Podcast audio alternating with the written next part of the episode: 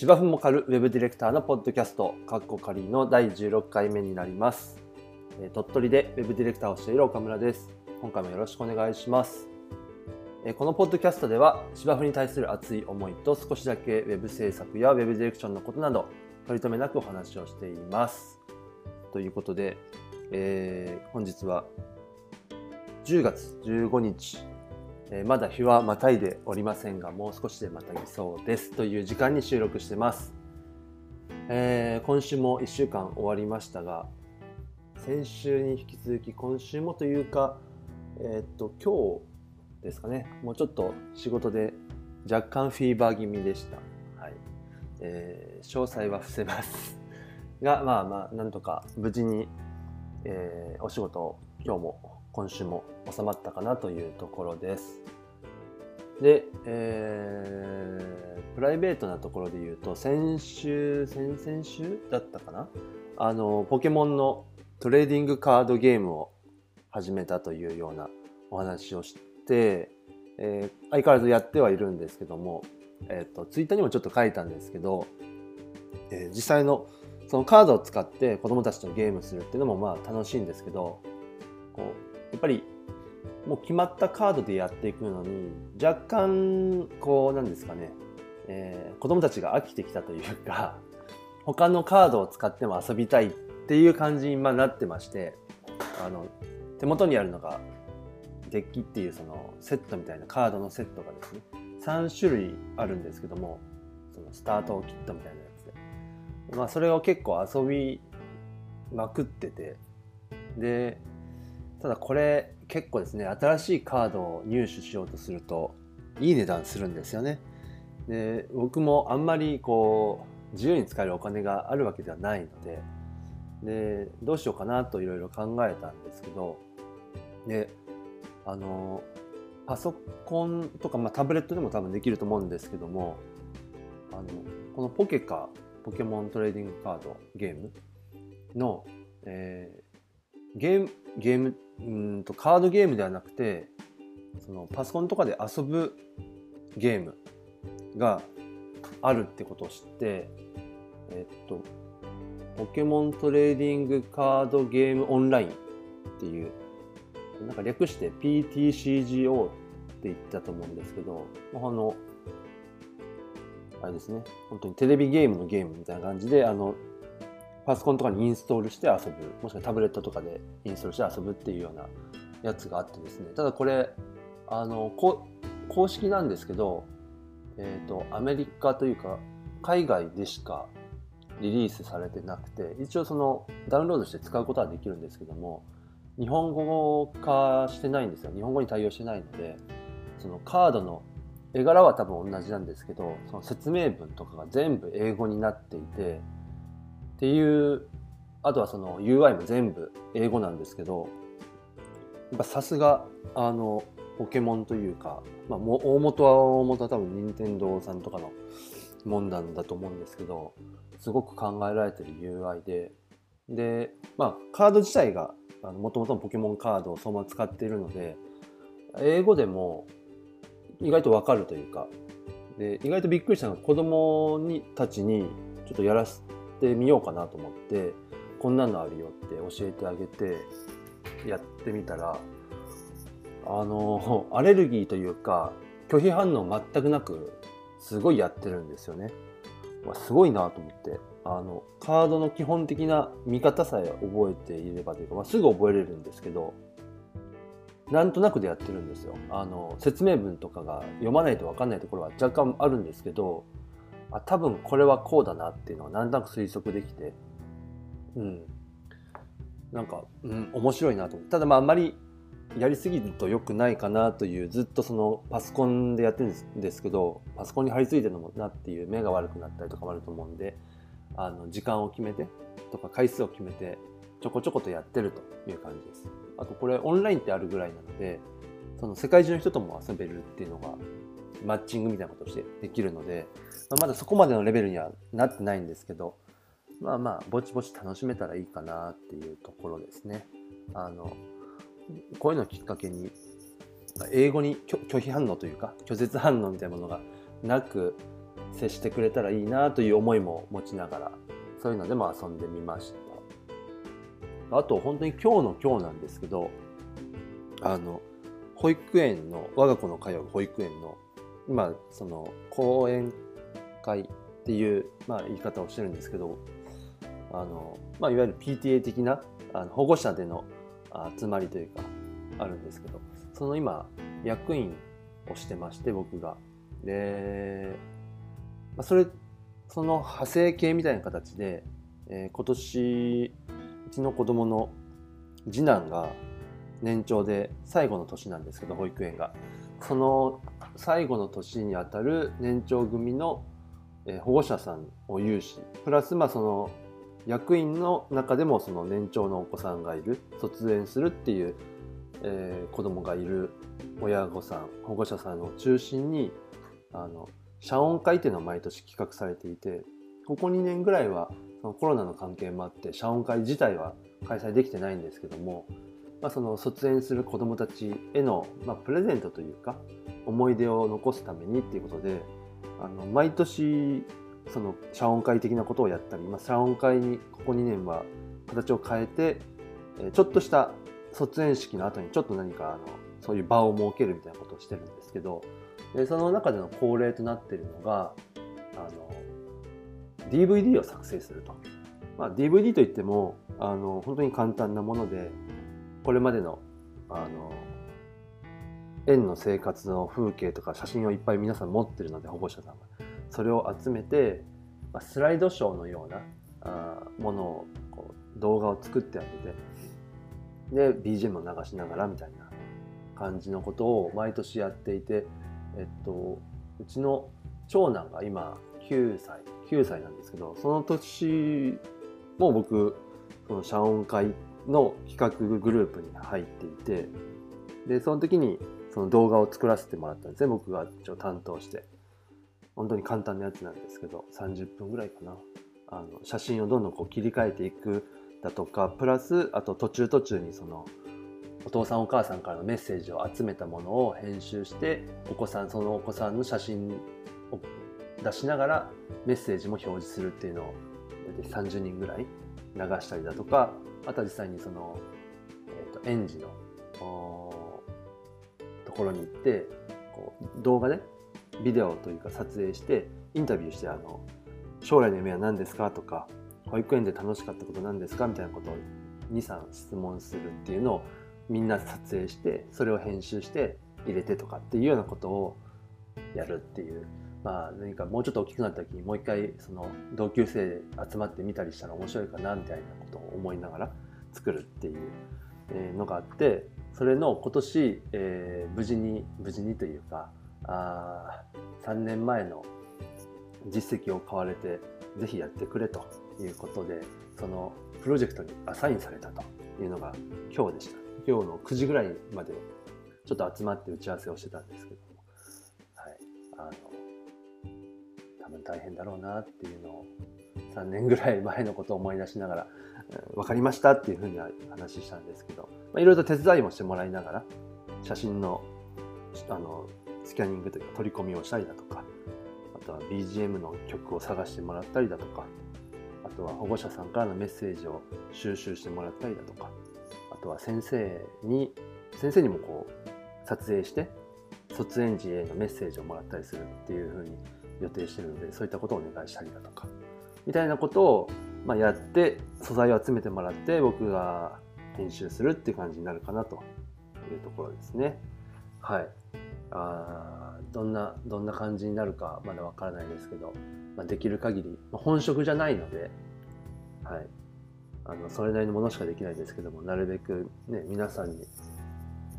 あの満足してもらえるようなものを作りたいなと思ってます。そんなとこでしょうか。はい。で、えー、今週の芝のコーナー、明日がもともと芝生を刈る、保育園の園庭は芝生を刈るっていう予定はあったんですけども、えーと、急遽連絡をもらって、えーと、保育園の芝に以前多分他の収録の放送の放送というか、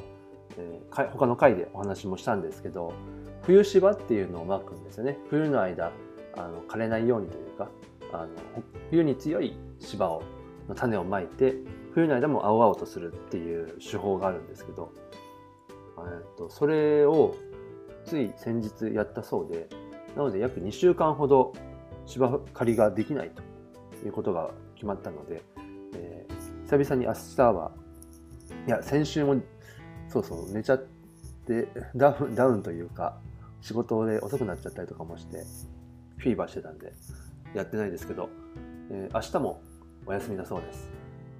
よし。はい。ということでほとんど進捗はないですが、えー、芝のコーナーでした。で、えーと、本日のメインテーマになるんですけども、えーと、今回のテーマちょっとまたタイトルも考えたんですけどちょっと長ったらしいんですがいきます。今回のテーマ。お仕事をする上で技術や知識は必要だけど他にも大事なことってあるよね。という内容でちょっとお話ができたらなと、えー、これ何かというとですね。えー、っと少し前に5日今週ですね。今週の本当に月曜日ぐらいだと思うんですけどツイッターでちょっと書いた内容、まあ、別にあの大きな反響を得たとかそういうものではなくてちょっとこれを140文字以内の文章だと十分伝えきれないよなっていうのがあったのでちょっと噛み砕いていってみようかなと思うんですけど、えどんなこと書いたかっていうと、え仕事に限らずさまざまな活動で進行するのに大きく依存するのは知識や技術もそうだけど人の部分は結構あると思う。頭悩ませてる部分の大半がこれ。技術的なトラブルも根っこはこれ。技術的なことだけ頭悩ませるだけの方が楽しいというかむしろあ悩ませるだけの方が楽というかむしろ楽しいなどと思ってみたり。っていう、まあ、ツイートを僕がしたわけなんですけども。あの、まあ、今週、まあ、先週からというか、まあ、特にこの人みたいなところに結構フォーカスされるような事象が多くあったなっていうのが、うん、今週特に感じたところであったんですね。で、そうですね、その仕事の中でスキルみたいな技術的なものだとか知識的なものだとかをま活用して、まあ、僕たちで言うと Web の制作ホームページみたいなところですね。IT 知識とかそういうのもあるんですけどもそれを置いといたとしてもというか別にそれが全くいらないとは絶対ないんですけどももちろん大事なんですけどももっとそれ以前にちょっと人として大丈夫かいみたいなちょっと言い方変ですね。だいぶだいぶきつい言い方してるなこれは、まあ、うんその知識とか技術以前の話じゃないかなっていうところでまあフィーバーするというか炎上するというかトラブルになってたりするっていうケースが結構あってうん。なんかこうそうです、ね、特にあのよく最近というかツイッターとかでも見るような駆け出しエンジニアさんだとか駆け出しデザイナーさんだとかってありますけどこれからやっていこうっていう人たちは特にそうだと思うんですけど、うん、知識ももちろん技術も勉強というか学ばないといけない部分はあるんですけどもいやもっとこういうところは抑えといた方が良くないかなって思うことがあってまあそういうことができてないということではないんですけども改めてそういうところもちゃんとしなきゃねっていう、まあ、自分自身もそうですし僕自身もそうですけどこう大事にしないとねと思ったので、まあ、こういったことを書いたというお話です。まあ、これ仕事に限らず様々な活動でってあえて書いたのは、まあ、仕事に限らんよなというのが書きながら思ったのでちょっと付け足したって感じなんですけどもあそのさっき話にあった保育園のその保護社会的な活動もそうですし、うん、もちろんその家庭もそうかもしれないですし、まあ、仕事もそうですし、うん、学校の中もそうかもしれないですしなんかそういうこう人と関わって何かをやっていくってなった時には、うん、もちろん技術や知識があってもいいんですけどそれ以前にっていうところその人の部分って、まあ、具体的にじゃあ何があるのって考えてみるとうんと、まあ、多分いくつかあるんですけど、まあ、本当当たり前のことですよね。例えば、えーと、相手の目を見て話すとか、えーと、嘘をつかないとかあとは相手のことを考える。逆に言えば自分本位にならないとかあと間違ったことをしてしまったと思ったらその相手に対して謝るとかあとは、えーと、自分がその間違ってたということを認めるとかああとありがとうというみたいな、うん、多分他にもいろいろありそうですけどもうすごく、うん、当たり前じゃんって多分言われると思うんですけど全部とは言わないですけど意外とこれできてない人多いんですよねと思って相手を見て目を見て話さない人。嘘をつく人。うん。嘘をつく人っていうのはなかなか分かんない部分はあるかもしれないですけど結果的に嘘ついちゃってるとかっていうのはあると思うんですよね。嘘をつかざるを得ないというかあるんじゃないですかね。あとは相手のことを考えるっていうのは、まあ、逆さっき言ったように逆を言えば自分本位になっている。自分の都合のいいように解釈するとかもそうかもしれないですね。あとはまあ自分がやりやすいからこうしましょうって言っちゃうとか、まあ、自分の都合を押し付けるとかもつながるかもしれないですよね。あと間違ったことをしてしまったら謝る。うん、本当最近あったなこれ。謝るだけでいいんだけどなってうん、まあ謝ってほしいってわけじゃないんですけどもだからその次言ってたやつですねその認めるっていうことをできない特に多分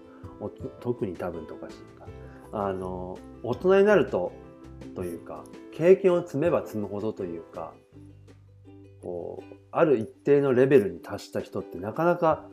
自分の非を認めれないっていうのがあるんじゃないかなと思って。まあ、それはその人のプライドが許さないっていうのもあるかもしれないし、えー、会社のタイてえー、っと何でしょうか。えー、っと体裁じゃないや、えー、なんていうんだ言葉が出てこない、えー、なんだまあ会社の顔というかをあのー、まあ、泥塗らないようにとかそういうことでしょうかね。うんとか、うん、あとありが、ありがとうは結構言ってる人はいるかな。でも、言えない人ってでもいると思うんですよね。やってくれて当たり前みたいな。うん、些細なことに対して。でもやっぱりありがとうって言いたいですよね。まあこれほとんどあれですけどね、もう今で言うと今自分たちの子供に言ってるようなことなんですけど、意外と大人の方ができてないよなって思うことがまあ多いというか多分偉そうに言ってますけど僕もできてないことってあるんだろうなとかなんか忙しくなってる時についつい相手の目を見ずに話してたとか、うん、これを早く終わらせたい。終わらせるにはこうやった方がいいっていうことがあったとして、えー、他の人からするとそれはちょっとやってほしくないというかその人が大変になっちゃうっていうことももう自分があ完了させたいからこれでいきましょうみたいな感じになっちゃうとか。いやあるな。ありません、うん、で、まあ、それをあるようなって自分のこととして考えれるかどうかっていうのが多分大切なんだと思うんですよね。うん、あこれうまくうまくというかちゃんとできているとかなりその特に仕事なんかの場所で言うといろんなものがすごくその進みやすくなるというか円滑に進むというか、えー、気持ちよく仕事ができると思うんですよね。その間違ってたことを認めれなくてでその本当だったらスッとできることがあの認めないがために遠回りをしてたりするみたいな、まあ、すっごい漠然としますけどなんかないですか？そういうことってそうそうなってしまって自分がしてしまったもあるかもしれないしそうされたっていうケースもないですから僕されること多いですよ。ああもう思い出しちゃうな。うん。でもそれを例えばあ間違ってたなと思ったらああごめん間違ってたって謝って認めてで、うん、どうしたらいいかなってまあ例えば教えを請うなのか協力を仰ぐってやったらあじゃあこうやったらどうですかね？って。もしかしたら自分よりもうん何でしょうか。経験の浅い人かもしれない。若い人かもしれない。うん本当だったら自分がこうねあの教えたりだとかその後押しするというかサポートする側に立たないといけないけれども逆に、えー、サポートされる。でもあのちゃんと結果がつながるんだったらそれでもよしとしてそれを受け入れるみたいな。そういう、うん、体制。そういう環境、うん、っていうのはやっぱりそういう人じゃないと作れないと思うので、うん、なんかそういう風な世界は作れないもんですかね。幸せな世界が。などと思いました。はい。うんどうすればいいかっていうと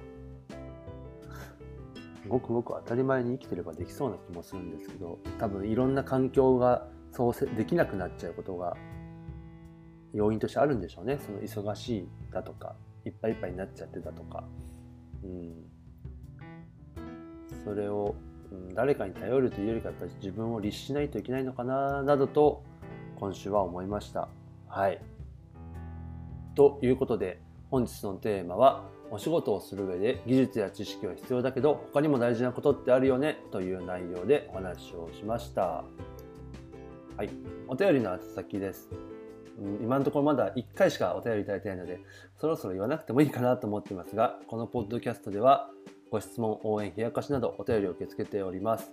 宛先は僕の Twitter のハッシュ、えーと、アカウントへ DM を送っていただくか、または、えーと、Twitter のハッシュタグで、シャープ芝岡のウェブディレクター宛てをつけてツイートしていただいても結構ですが、これどうなんでしょうね。やっぱり、あの、名村さんのポッドキャストなんかも聞いてると、やっぱりあのフォームからのあの問い合わせあまりオープンにならないようなものあとは、えー、っと何でしょう直接その DM みたいな感じでやり取りっぽくならないような形の方がどうもお便り来てるっぽくてまあ名村さんのところはそもそも認知というか、えー、視聴者さんも多いっていうのもあるんですけども、うん、上げにくいのか知られてないのか僕の場合はちょっとわからないですけどもあのもし何かコメントいただけると嬉しいなと思います。あのちょいちょいあのこのポッドキャストのまとめをノートで毎週出してるんですけどそれに対してはちょいちょいあのコメントはないけれどもあのいいねボタンを押してもらったりとかあとはツイートでもそれを流したりするのにはあのちょこちょこといいねもらえてるのはすごく嬉しいのであの励みになっております。はい、ということで、えー、次回も楽しくお届けしたいと思います。それでは終わります。